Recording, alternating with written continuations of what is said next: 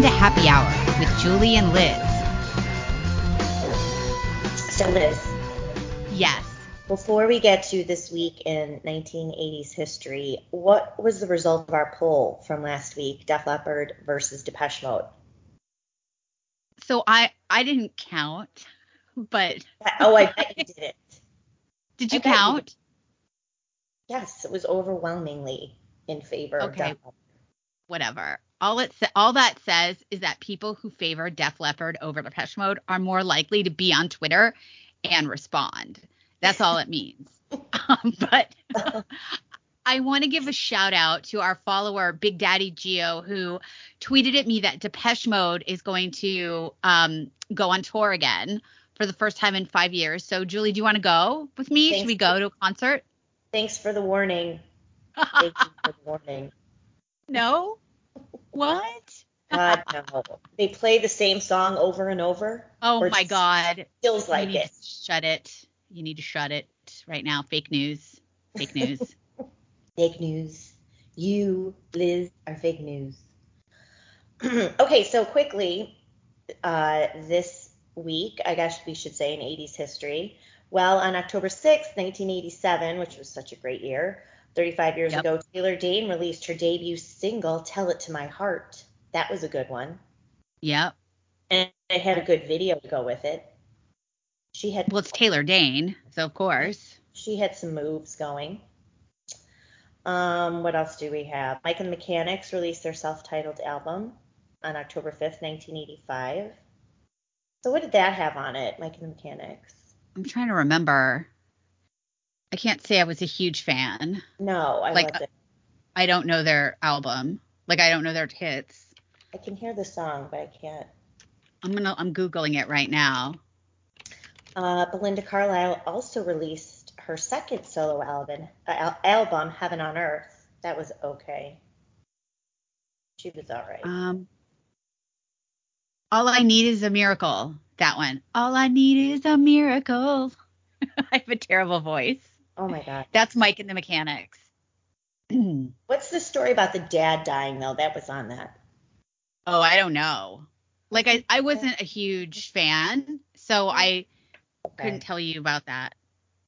Now this is a good one. October 3rd, 1983, Paul McCartney and Michael Jackson released Say Say Say. Okay, that's a good song. That was good and had a cute little video to go with it. I think they were like um sales like carnival salesmen or something.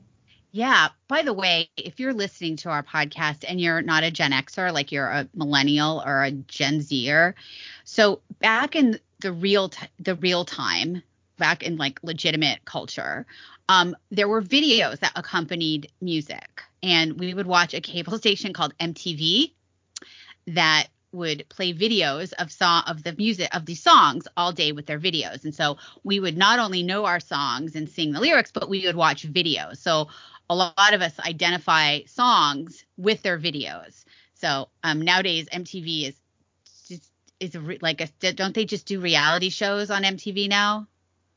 Um, so I'm, I believe so. So much to the point where about a year ago, and this was probably during lockdown, my oldest daughter, who is a Gen Xer at heart and loves her 80s music and you know some of her 80s like old school clothes, like she's a real fashionista. She's like, um, mom, why? Uh, what did she ask me?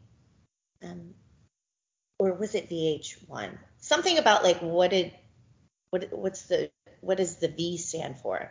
I was like, well, videos. Oh my god. she said that. Yes. We're so old. So Video killed the radio star. that right? Video. video. That's right. Yes, that was it. And what was the first- video? I don't know. I know the that was the first one ever broadcast on MTV, but which stood for music television, by the way. What what, Um, what was it? I don't know what the second one was. I believe it was uh, Turning Japanese. Oh, that's a great song too. Ugh, God, you're Oh, they don't make they don't make music like they used to. You know, They just don't just- make anything. They don't make the country like they used to. that's true. They don't make people and citizens like they used to. Speaking of, uh, we don't make countries like we used to. Our president was on um, quite the tear this week in Florida, humiliating himself and everyone who has to call him president. Did he have his pants on backwards? I I saw Okay, a video where it looked like explain his pants were on back backwards. Can you explain that where there's video of him with his pants on backwards? I all I know because I was off yesterday. I was off the computer for the most part because it was Yom Kippur. But after sundown, um, Ace showed me this video of our um of Biden and like he had pants on, but like the pockets were in the wrong direction. So like instead of like putting your hands down forward in your pocket, they would be like you'd have to put them back like over your butt cheeks. Not that I think he was above that, but it was notable that there's a video that makes it look like whoever dresses him, his wet nurse or whatever he has, Jill, um, put his pants on backwards. So I don't know. I can't. I don't know if that event was at the when he was down in Florida, like in the shadow of the magnificent Ron DeSantis, peace be upon him. Um, But he went down to Florida to look like he's, you know, engaged in the events of our country. And Ron DeSantis was there, who's just been amazing with dealing with this horrific tragedy. And he did say that he did give DeSantis credit for the way that he had, had prepared and handled the hurricane, but then also told us that now we know for sure that this is global warming, which we we really don't know that for sure, but you know, it's like We know that. simple mind. for sure. So he basically said that. So at first, he kind of gives Ron DeSantis credit. He's done a pretty remarkable job. Then he walks away from the podium to tell a reporter that the Oh, one yeah. thing that Ron DeSantis has learned is that this was caused by global warming. Now, he also said that in the podium with Ron DeSantis standing behind him. So, you know, he thinks like this is some sort of sick burn. Um, big, what the governor has done is pretty remarkable so far. Biden babbles, then walks sort of away from the governor. The biggest thing the governor has done is recognize that there's this thing called global warming. And, you know, you could see behind him the devastation. And he's just such a vile, petty, vindictive man that he can't even look at these distraught people, their destroyed property, destroyed businesses and homes. He thinks like he's got, you know, he, he's getting in a good one on Ron DeSantis. Um, it just shows again what what a vile man Joe Biden is. I did not think I could detest anyone more than Barack Obama, but here we are. I mean, at least No, Obama wouldn't- I Disgusting. Something like that, but Yeah, it was. I thought it was pretty um, disgusting. But the Democrats are notorious for pol- making, you know, turning any event into a political opportunity. And I always think back of the Paul Wellstone funeral, which like turned into a political rally. Like it was literally a funeral for Paul Wellstone, and it was like an actually much more of like a political rally and event. So, um, I mean, I'm not surprised. It's just gross because the devastation in Florida is tremendous. And to have a president come down there and try and score some political points, you know, and get in a zinger, which, first of all, we don't know that this is a global cause of this was from global warming. There was a, a hurricane, I think it was in 1907 in Florida, that was just as bad or worse. But what's changed is that, and this goes with all of these current hurricanes and natural disasters that we have, is that we have more people living here and we have more people living on the coasts. So whereas you would have a terrible hurricane, you know, a hundred years ago, there weren't all the houses built up in the areas that were destroyed or islands with bridges and things like that. So it's really hard to say that this hurricane is the result of global warming. I don't I don't think that that's true. Um, but of course, the left's religion is global warming and DEI and all this other. They have like a new religion, and global warming is part of it. And so, of course, I'm sure Biden, whoever tells Biden what to say, wrote a speech and told him you have to say this, because I'm sure he probably had no idea uh, where he was or even what he was what he was saying. So Well, remember um, when that hurricane swept by in Delaware and knocked Joe Biden off of his bike? oh yeah, wasn't he was he hanging out with Corn Pop when that happened?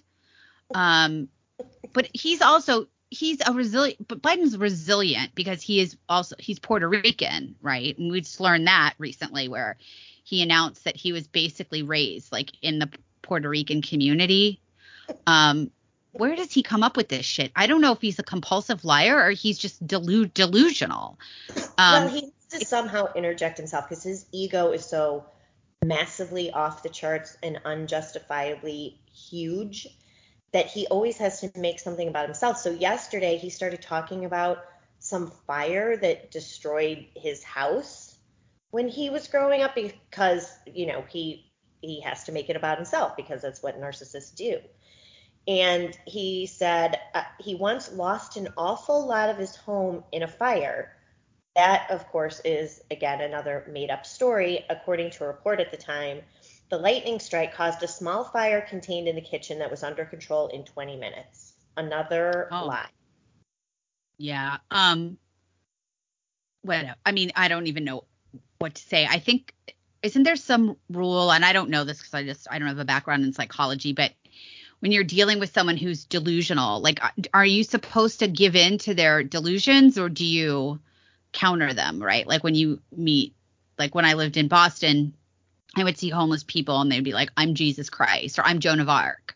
You know, do you say, no, you're not?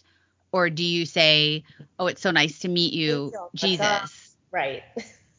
I mean, I don't know. So I don't know if you just kind of give in and say, of course, your home was destroyed in a fire when you know it really was just like a small incident. Or do you say, of course, hola, Mr. You know, Joe Biden from Puer- Puerto Rico, um, because you know he's from Puerto Rico. Uh, I don't even know. This guy is like the gift that keeps on giving, and he's a bunch of events today. Every time I see a bunch of actual events on his schedule where he's going to be publicly speaking, I just know that the next day's news cycle is just going to be filled with gaffes, like videos of him like walking off the stage, looking around. He holds his hand in that weird position, you know, where he's like Yes. clenching his hands. He I, there's so many pictures of him um when I'm editing stuff for Am Greatness and I'm looking through Getty images, they're just he just looks like he doesn't know where he is. He looks confused, he's looking up. I mean, I don't know. We could go on and on forever about this. He also sees dead people occasionally at events. Yeah. Also Jackie. calls them out. Jackie, hold on. Uh, Jackie's talking to me. Hold on a minute, Julie. I'll be right back. Um, you know, where's Jackie? That was um also very public when he was looking for a congresswoman who had been killed in a car accident like a couple months earlier, uh, who he had, you know, sent out a press release about, um, publicly acknowledged her death. So, you know, whatever. Thank God that there is a leader like Ron DeSantis down in Florida because, you know, people look to the president as a sign of strength in in in tra- you know among in, in in tragic times you know when we had 9/11 and George Bush was out there you know I think he tried to portray like a strength and competence and resiliency and you know and I, I'm we're not Bush fans here at all can't stand the man. But you know I think you could see he was trying to like fit that role that that's what's appropriate for the time. And so now we have this horrible tragedy in Florida which of course there's really nothing Ron DeSantis could have done. It's a fucking hurricane. Um, and you, it, it, it's so lucky that Florida has someone like DeSantis who is so competent, so that it makes it less worse that the president comes in and, you know, he's babbling and talking about global warming. Um, also, I should mention that one of the bridges that was destroyed um, in the in the hurricane, tw- I think it was to the bridge to Sanibel Island. They have built it back up. They have like a temporary bridge now so that the And island Pine isn't. Island, I think too. I'm sorry, say that again. I think to Pine Island as well, which was Okay. also really destroyed. Yeah. In two days or three days, this guy has gotten the bridge built. Um, so And look, I mean, as you know, Liz, I, we have a place in Naples. We're inland, so fortunately our place is fine. But I have friends who have places by the beach, and I mean, it is the devastation, as my friend's, well, he's my friend too, husband said, it's my husband, is it just, it looks like a bomb went off. And it really, really does. I mean, it's the pictures that I'm getting, the videos are just you can't wrap your mind around the sort of destruction, catastrophic destruction that these people along the beach um, ha- have suffered. And you know, it it probably will never be the same, but it is going to be years to rebuild that area. Um, and so Yep. to the fact that things are moving, that they're getting power lines up, that they have, you know, trucks with gas so people can fuel their generators and you know these people don't have cars and so there's people volunteering you know to shuttle them around where they need to go but um, and the food is, i mean there's tra- you need transportation to get food to these people the right. water a lot of water supplies are, are contaminated um they the hurricanes bring a lot of creatures onto the earth that don't belong there like snakes and lizards and gross things i mean Oh, there's God. just a lot Yes. Of So devastation and there was some looting and so they tried to get that under control right away and i mean you're talking didn't about didn't didn't DeSantis come out and say we're a Second Amendment state? I mean, I love that. yes and people are like putting up signs but you know in these areas when you get you know to like bonita anywhere fort myers beach too uh, cape coral bonita um, like barefoot beach vanderbilt beach i mean these are you know very wealthy people they have a lot of stuff you know i'm sure there's a lot of valuables floating around we saw the mclaren i think it was $2 million mclaren floating through Ugh. a neighborhood um, in Bonita Springs. So at any rate, you know, this was prime primo territory for looters, but I think that they've gotten, you know, the security law enforcement presence that they need there to protect um, what needs to be done. But anyway, so it's going to be, but to your point, Liz, the way that the Democrats and Joe Biden standing there politicizing it. And then at one point, he was talking to someone laughing and he's like, oh, no one fucks with the Biden. What, what does that mean? I mean, first of all, we know that that's not true because your entire family is filled with sexual predators and sexual deviants. So I don't even know what that means. But aside from that, did, was he like making a low key dig about DeSantis? Like, oh, no one fucked with me. I'm going to come and talk about global warming right in front of you. That that'll teach you a lesson. I don't know. There's Miranda Devine had a piece today talking about Tony Bobulinski's interview with Tucker a couple days ago, and she kind of seemed to indicate that it was Biden's responding to that and to, to Tony Bobulinski because he was exchanging words with I think it was the mayor of Fort Myers. Does that sound right? And that maybe he was like saying they were talking about that. I don't know. I, I, honestly, I have no idea because I don't think Biden is like in his right mind. So it's hard to say, like to look at something he says rationally, like why would he say that? Who knows, right? I mean, he hallucinates dead people. He doesn't, you know, he just like wanders off all the time. Who knows why he said it? It was a weird thing to say on a hot mic, but it was really kind of a weird thing to say there at all, since that kind of talk is just not really helpful to the state that's been so devastated by this. You know, she should have been serious. I mean, look, I'm glad he went there and he didn't pull some shit like he's not going to appear with DeSantis or have a little tantrum and say, you know, I don't want to meet with him. I mean, now at the be, before the hurricane hit and they knew it was coming, he the Biden administration called several Democrat mayors in Florida. They did not call DeSantis though, and they did not call the Republican mayors. And then all they finally, I guess, someone from the White House reached out to DeSantis, but you know that's just petty shit. And I think if that's the kind of thing that normal people really don't like. You know, I mean, everybody's political. People have their political inclinations, but you know, in the middle of a tragedy, you want to think that these elected officials are looking out for the good of the citizens, right? And so this like gross pol- politicking, you know, it's it's unnecessary. Now, I've been seeing on Twitter from some of the super smart people with blue check marks. We're talking about how Ron DeSantis was like showing off and bragging about, you know, what he's done and that he was turning it into a political moment because he was doing his job, right? Basically, that's what they're complaining about, which is getting in front of a microphone, giving out information on the regular basis, talking about the things that have been accomplished, talking about things that are in progress. This is what we expect of our leaders is that there's a problem and it's uh, in under their purview and that they are actively working to you know address the problem. And to the to the democrats and to the left and the fake republicans which are really democrats you know this is like political right? Because it's making people like him because he seems competent which we have such a dearth of comp of competent elected officials. So um you know i think people are just going to like desantis more after this. Their latest poll that came out today shows him leading Charlie Crist by 11 points. And so that means it's probably 15 or 20 points because it's pro- the poll is probably juiced. I didn't look at the details of it. I didn't look at the sample, but you know, it's probably more. And DeSantis barely won against that freak, the guy who was caught oh, like and had a drug overdose in a hotel room with the gay prostitute or something. That guy. Andrew Gillum. Yes, right. Andrew correct. Gillum. That's right. He that was a very close race. Now look, he's 11 points ahead. And like I said, it's probably 15 or maybe 20, knowing how they juice it. Now, did you see the video going around um, of these two black guys that were pointing to the fuel truck saying, oh, the fuel truck is here? They said, he said, I don't know about anywhere else, but the fuel truck is here. And you know who we're voting for? Ron DeSantis. And I'm a Democrat. I don't know. Did you get to see that video, Julie? Um, yes, I did. And that was just hilarious and awesome.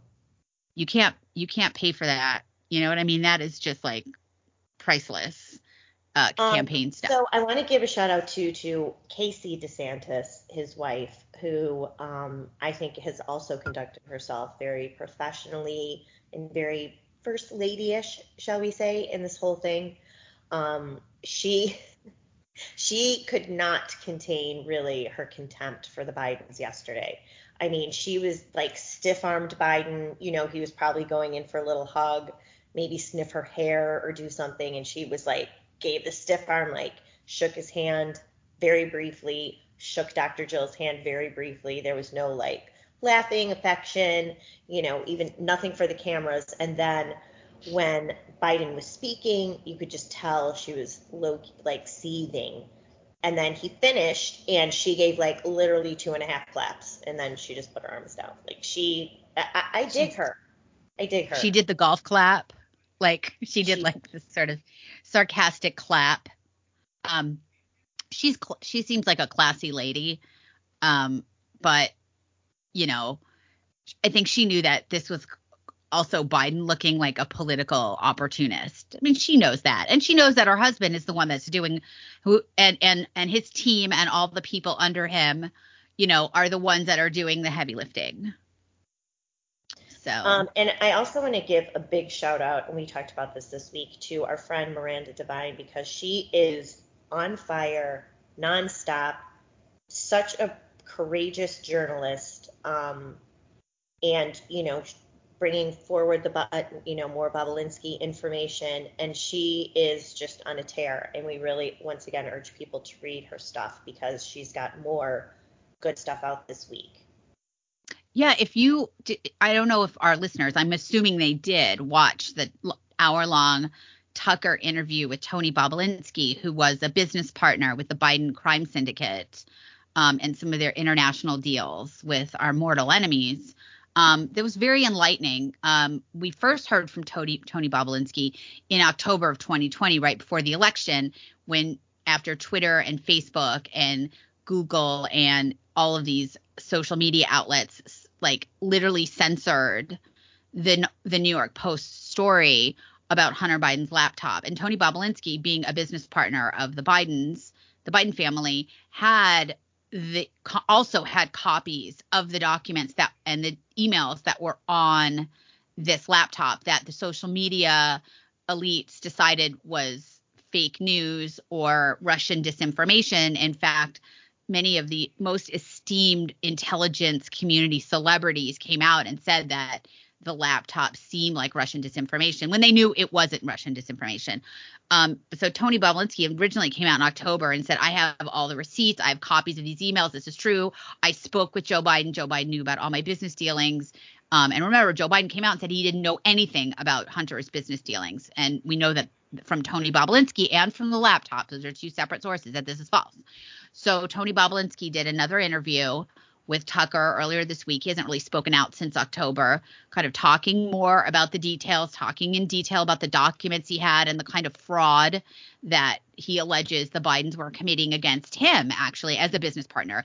And, you know, Miranda Devine is on, all over it. You know, she's been all over that. And she was all over the new FBI uh, whistleblowers that are coming out to talk about the weaponization of our intelligence community. Yeah, it's really um he is very brave too and what he revealed this week and people really should watch the 1 hour interview is that he sat for a 5 hour interview with the FBI in, on October 23rd, 2020 um, and explained all of the documents, the records, et cetera, that he had. And of course, the FBI had, has had the laptop reportedly since December of 2019.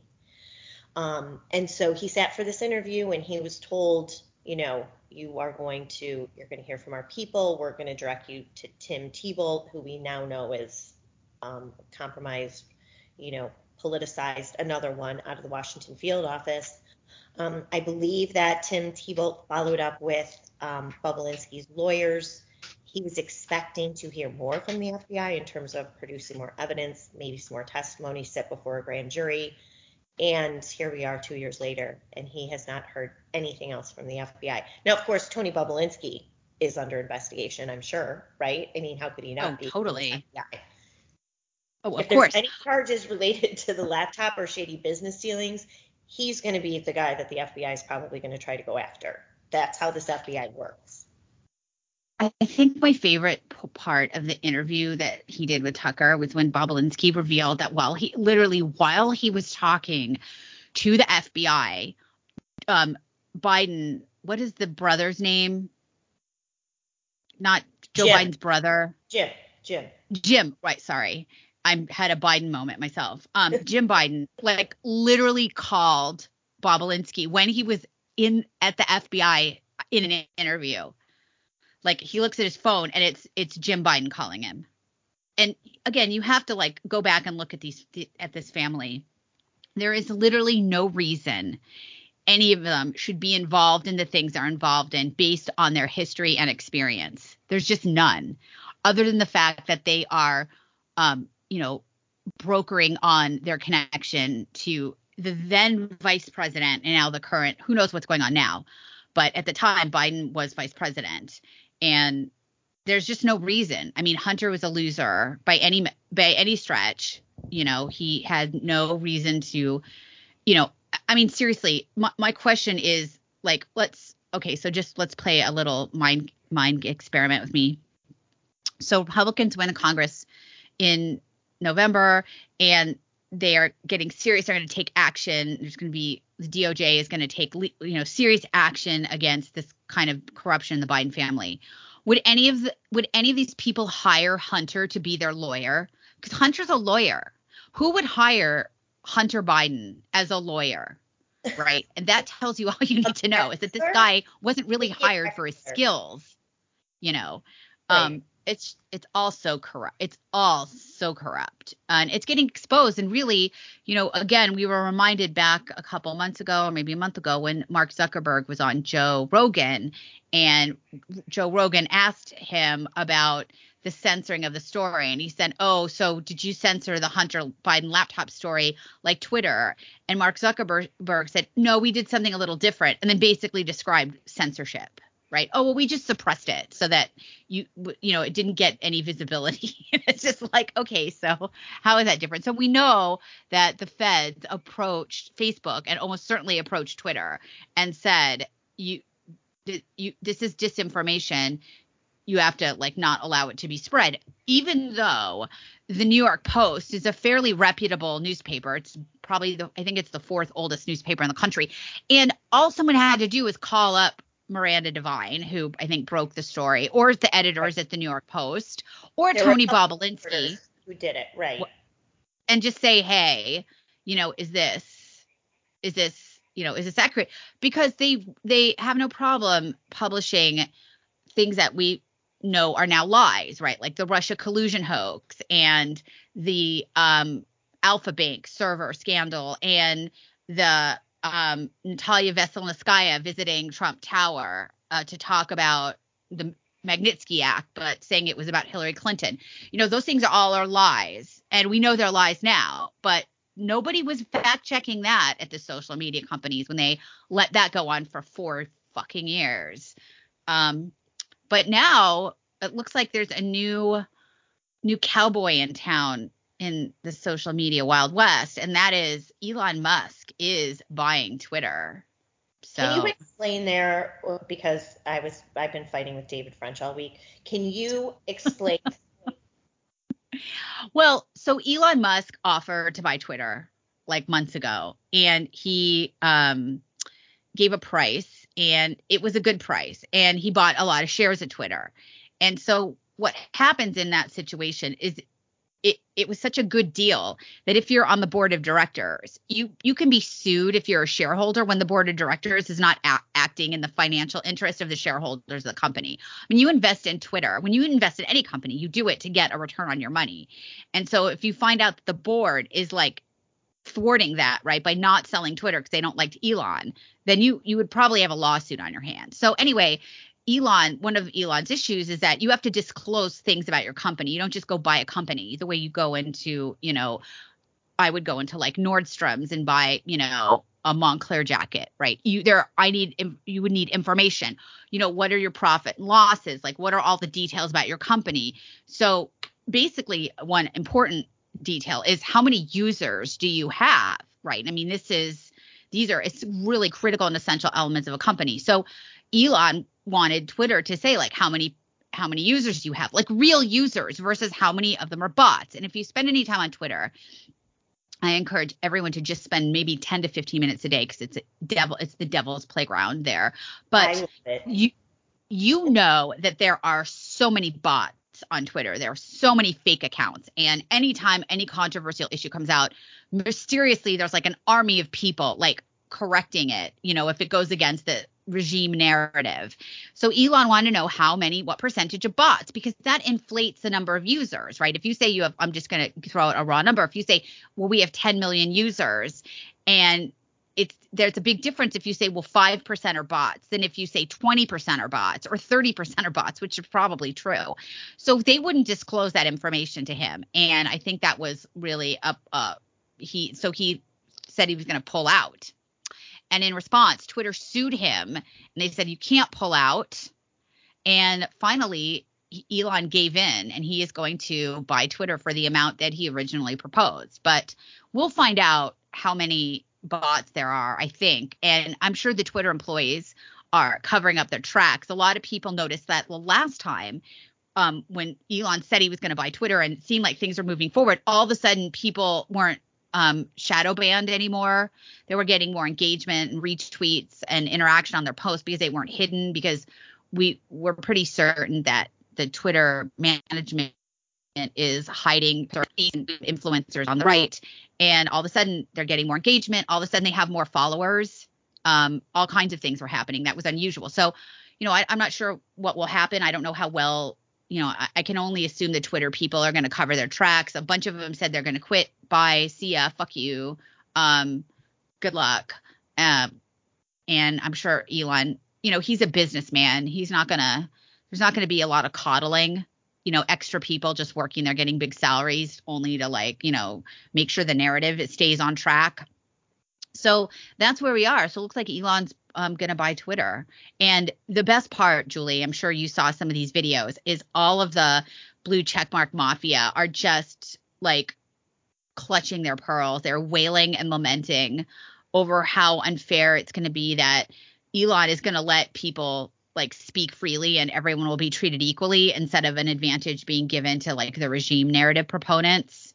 Um, so they're they're very upset and there's a rumor he'll let people back who are banned, even Trump. So I don't think Trump will go back, but you don't. so you think if uh, Elon Musk, if you know this all finally goes through, that he won't reinstate Trump's Twitter account?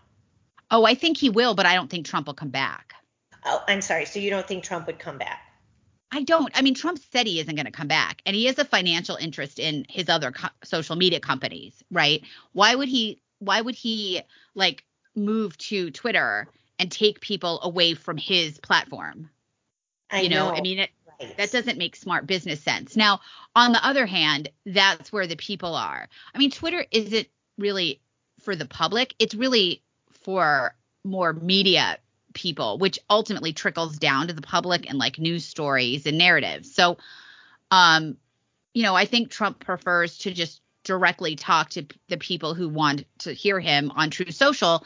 But again, it's it is important for him to reach as many people as possible. I mean, that's how he won the election. Is that news outlets like CNN and MSNBC thought it was funny to air Trump things, right? They thought it was funny that they were making fun of him. It was like, ha ha ha, Orange Man bad. Look at this doofus. But all that did was like expose Trump to more people who were like, yeah, I like that. I, I, I agree with him. Um, so that same thing didn't happen in 2020. He didn't get the same kind of treatment. And so, you know, as a as a rule, you would think it would be better for Trump to get as much exposure as possible and come to Twitter. But, you know, I think as a businessman, I don't think he's going to do it.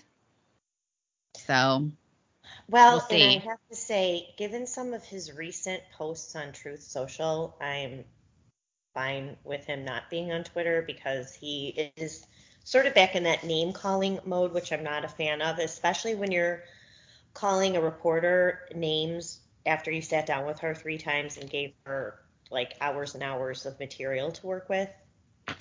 We're talking, of course, about Maggie Haberman, who Trump met not once, not twice, but three times and gave her all sorts of, you know, stuff that she could twist or lie about or, you know, bastardize for her book. But nonetheless, he's calling after out. five years, has this guy not learned? Like, why is he talking to Maggie Haberman? Don't we ask that all the time? Why are you talking to Maggie Haberman or any of these people in the enemy media? I do not understand. But yet he did. He talked to Maggie Haberman. Is he surprised that she like knifed him in the back? Why? She did it for five years. So Maggie Haberman, for those who aren't really familiar and immersed in all this political stuff like we are, she is New York Times reporter who covered the Trump beat. I think during his first uh, campaign as well. So, and she's just a very dour, miserable person, as you can imagine. Most New York Times reporters probably are. Um, and, but she's often on, you know, the Sunday shows, MSNBC, CNN, talking about her latest scoop. A lot of them have, of course, been exposed as untrue. So, um, but nonetheless, Trump apparently sat down with her three times in 2021 to talk with her about his, you know, presidency. He's going to plan to run again, talking about people in his administration. I think he even talked about Jared and Ivanka. At one point, and this is according to Maggie Haberman, she said that Trump turned to one of his aides and said, She's like my therapist or counselor or something. Right? So Come this on. is something I, I think you and I have maybe discussed privately. I'm not sure we've discussed on the podcast. This is sort of the attraction to Ron DeSantis. You you sense that he wants, he craves the contempt of his enemies in the media. There's no way he would sit down with one a, a reporter who is comparable to Maggie Haberman and talk with her freewheeling for hours about his family, about his business, about you know his political past, future, etc. Um, there's still that part of Trump that wants approval from these people. He really thinks he can charm and win them over, and they know that that is who he is, and so they take advantage of it, and he allows it, of course. Um, No, no, it's it's it, it it's like at what at what point do you realize that these people are like as a journalist, their job is to transmit information to the public. These people, that's not what they're doing. That's not their job. Their job is they are political advocates, right? They're activists. They're not there to transmit information. They're not there to like tell people this is what I talked to Trump and this is what he said. And they're not there to like tell his story. They're there to fuck him. And I just don't see any point in talking to them. And you know, I think DeSantis has a different, has a better, more healthy attitude towards the media, which is like he he's coming out, he has information, he's going to tell it to the people that are just going to transmit his information. They're not trying to get him, you know, they're not going to get him out there to screw him. And I don't mean in a in a way that's justifiable because this isn't like actual real political journalism this is the, the advocacy there's a difference so i mean I, I think people are are a little weary of having another five four years of this like playing footsie with the enemy media i mean i know I'm sick of it. You know, they should get cut out because they cut us out. so I just don't see it being any different. You know, someone was like, "Oh, Ron DeSantis cuts out the media and he he doesn't talk to the mainstream media." Well, that's how is that any different than, you know, what what's her name? Um any of these other like the White House, which, you know, only calls on certain people. You, you, do you think any person can just go in and get a White House press credential to go in and ask a question of Karine Jean Pierre? No, only certain people, and only certain people can get credentials to go on Capitol Hill and cover Congress and the Senate. You have to meet a certain threshold. You know who the committee is that decides it? It's more of these advocate, you know, activist journalists. So, you know, the whole system is is is kind of rigged. And it's good that DeSantis has no no interest in it because it doesn't serve his purpose, which is communicating with the people. Well, that's why it would be nice if we had a legitimate press corps instead of just propagandists and compliant scribes, is to confront uh, Ms. Jean Pierre uh, to confirm the Biden, we um, our house almost burned down, or what did he mean when he told that man um, no one fucks with Biden, or confront on any of his numerous falsehoods, but they don't. The only time they really got feisty was when he called out um, Jackie Walorski, uh, who tragically died in a car accident, and he was calling out her name. That's the only time I've really seen them kind of get on her because her explanation was so pathetic. But they don't. And the only person who really kind of tries is is um, uh, Doocy. Um, he's really the only one who will do anything. And then who's the other guy? Philip Wegmann. I don't know who he writes for. He's but. yeah, he's a real clear politics. Yeah. Philip Wegmann. But remember, it go back imagine what it was remember, not imagine. Go back and and remember what it was like during a Trump press conference. Trump would get one question from one of these assholes. And then the next question would be following up on the first guy's question, like pounding him, right? There was like a gang. It was like a gang rape over, you know, they were all like on the same thing over and over again. Now it's like Peter Doocy asks a question and you get some like half-ass gibberish out of Jean Pierre.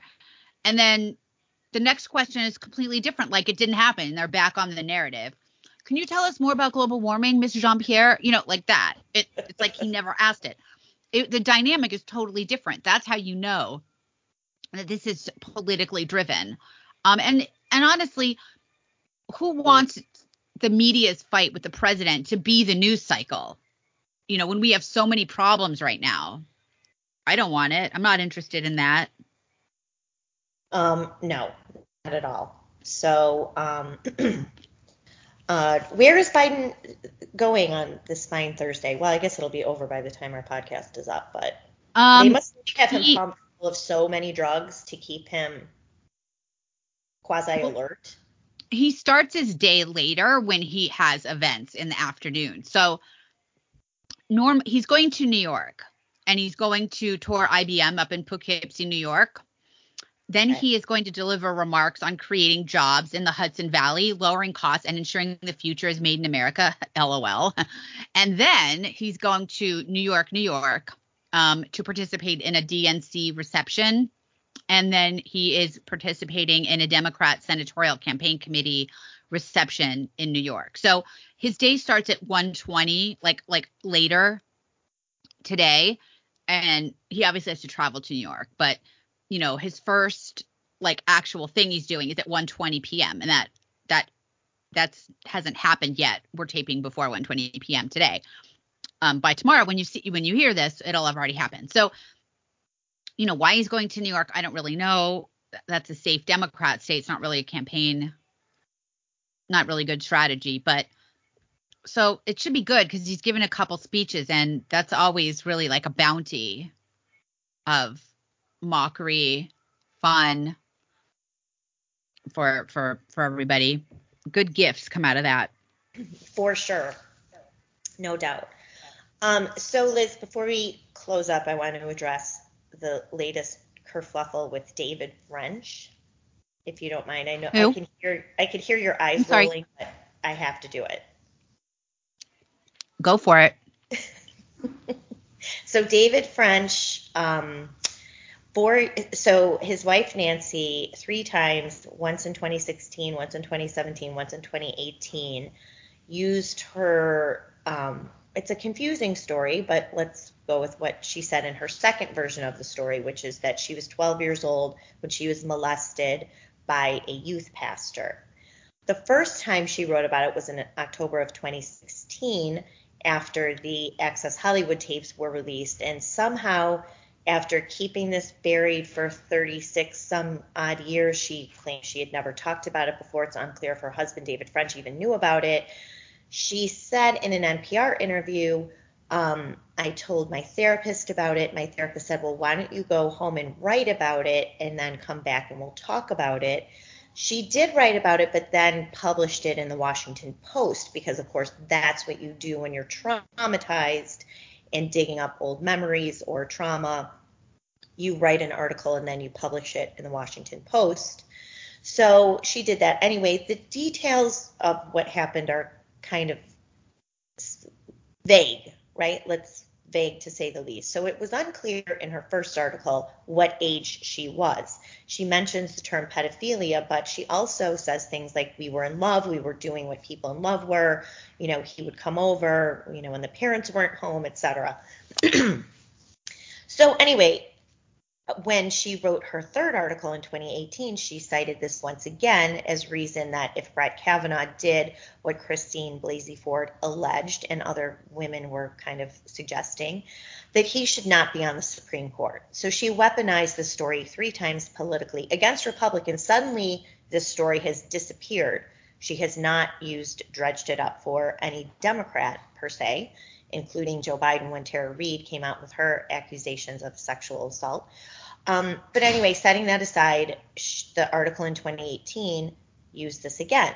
So in September of 2018, as I was, you know, saying these women coming forward with their stories that happened 30, 40 years ago has nothing to do with Brett Kavanaugh. It, so I tweeted out, which she screwed around with her pastor when she was a teenager. That was my interpretation of the story anyway. Um, you know, this has nothing to do with Brett Kavanaugh not serving on the Supreme Court, something along those lines. Anyway, David French cannot get over this tweet. Four years later, he's still raging about it.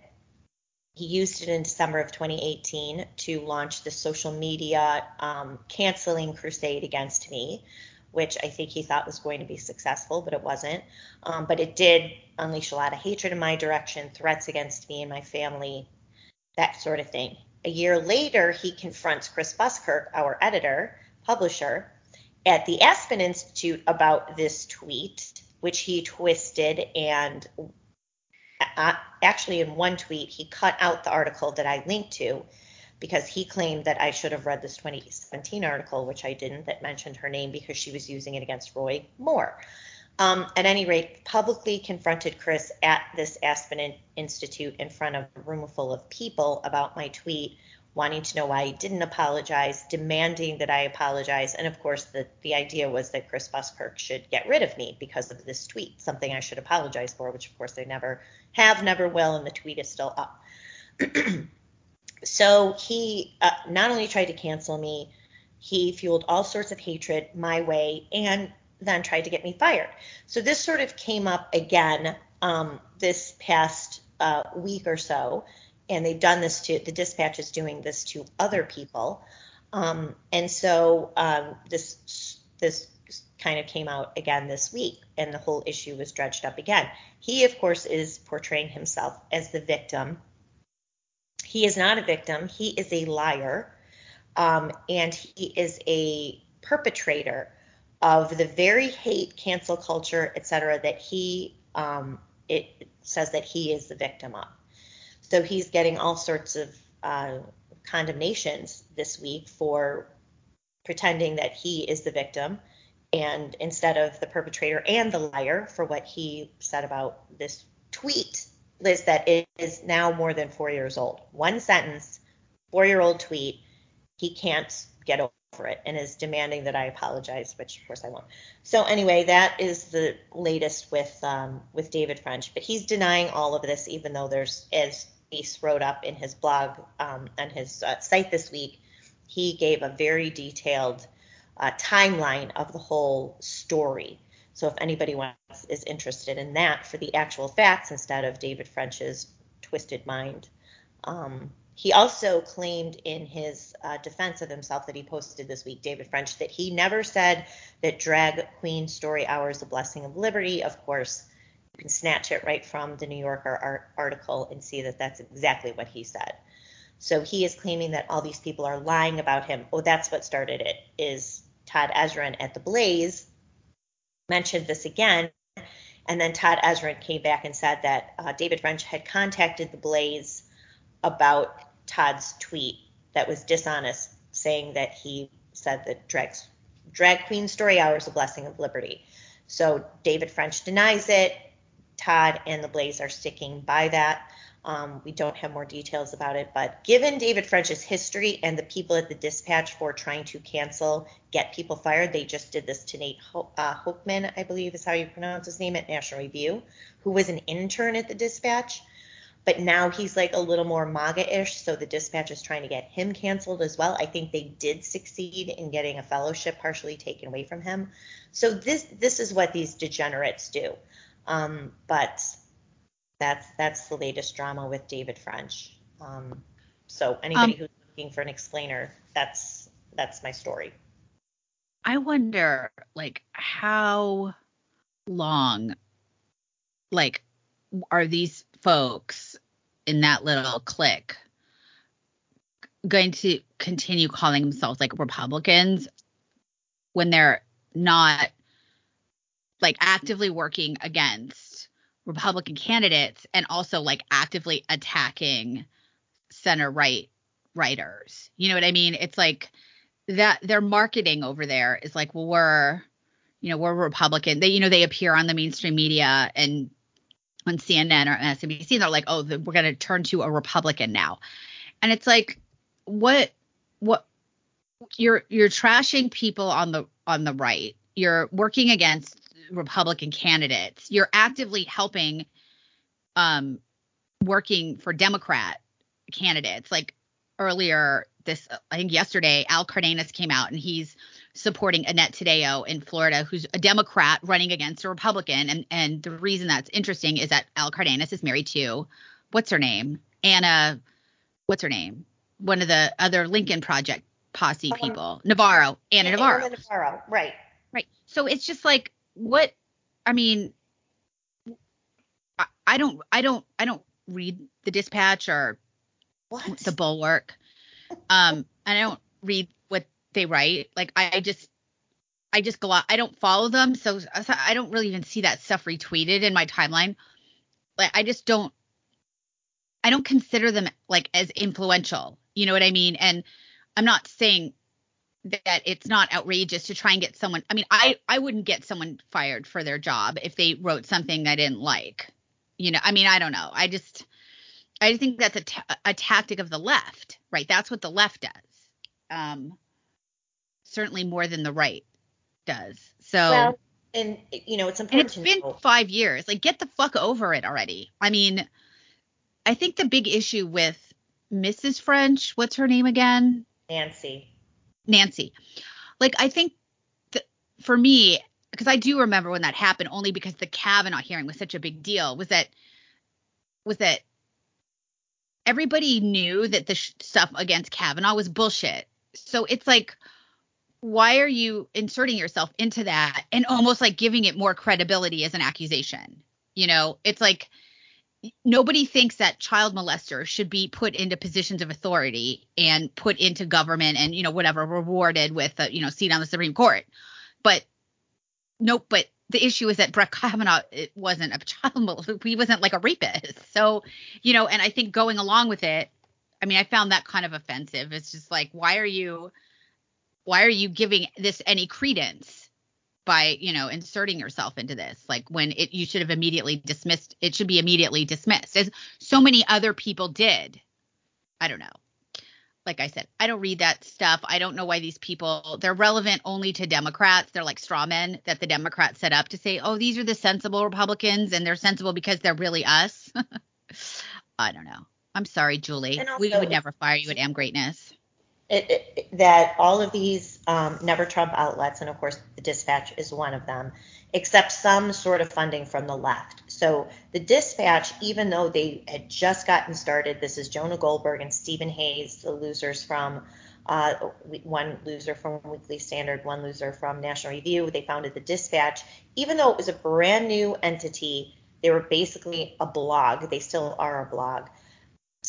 Oddly, Facebook um, hired them as fact checkers. So they are paid, quote unquote, fact checkers for Facebook. Facebook is one of their paymasters. So that is why a lot of the things that they report or comment on are very pro, you know, regime, pro left wing.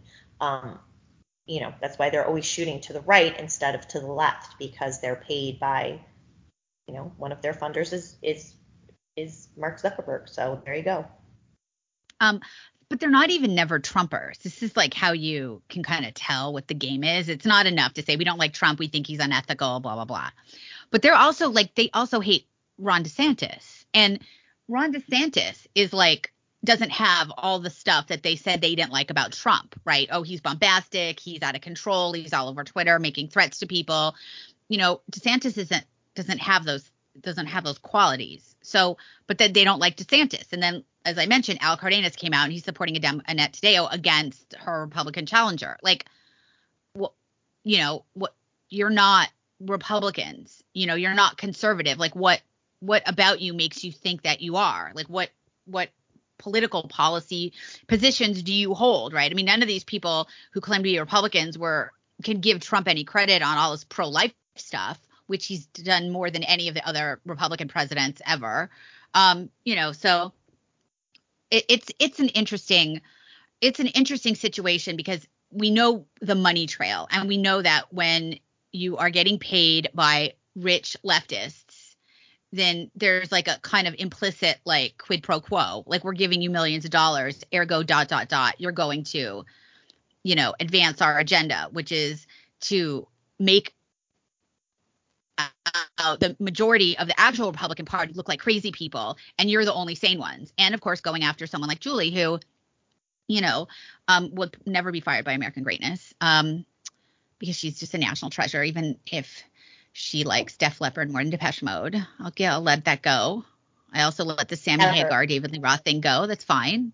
Um, but it's good that you s- stick up for yourself. And you know, I don't know. I just at the end of the day, Julie, I just don't know how much influence these people have actually on the electorate.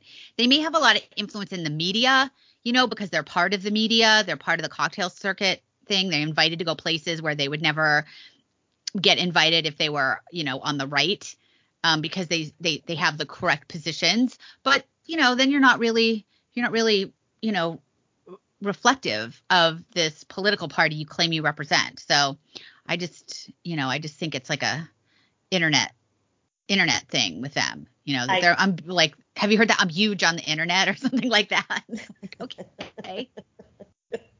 Yeah, you- you're totally right. I mean, and it's um, that you also get the sense they're really desperate for friends because no one probably can stand to be around them in real life. Well, that's possible. Um, although I think they do make friends at the cocktail parties, right? Like, and they go to all the right events and stuff, and all the season, the season of socializing, and at like the White House Correspondents' Dinner.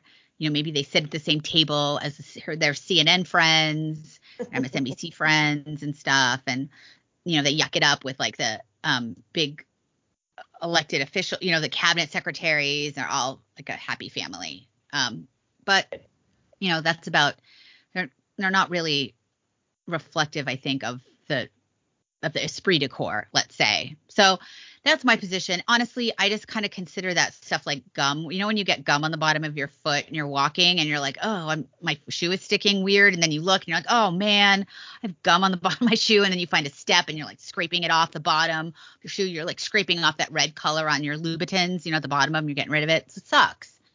Yeah. That's, that's about, that's my two cents. So whatever. But good for you, Julie, for speaking out. And that's, uh, that's our hour, which went by very quickly. Do you think I talk too much? no, I think I talk too much. I kind of no. I had to about the David French thing, so I apologize. We probably have oh. no listeners at this point, so we should just no. We, up. I'm sure we do. We no, have. I mean, it's this long. you think they dropped? Like all of a sudden it goes from like just down, down in the zero. No one's listening. But we we we love we love you listeners whoever stuck around for our whole hour. Thank you so much. Um are we gonna be back next week? Yes we are. All right we will be back next week. So if you haven't already please subscribe to our podcast on itunes happy hour with julie and liz. Have a glorious seven days and we will see you next week. Thanks for listening to Happy Hour with Julie and Liz. We'll see you next week.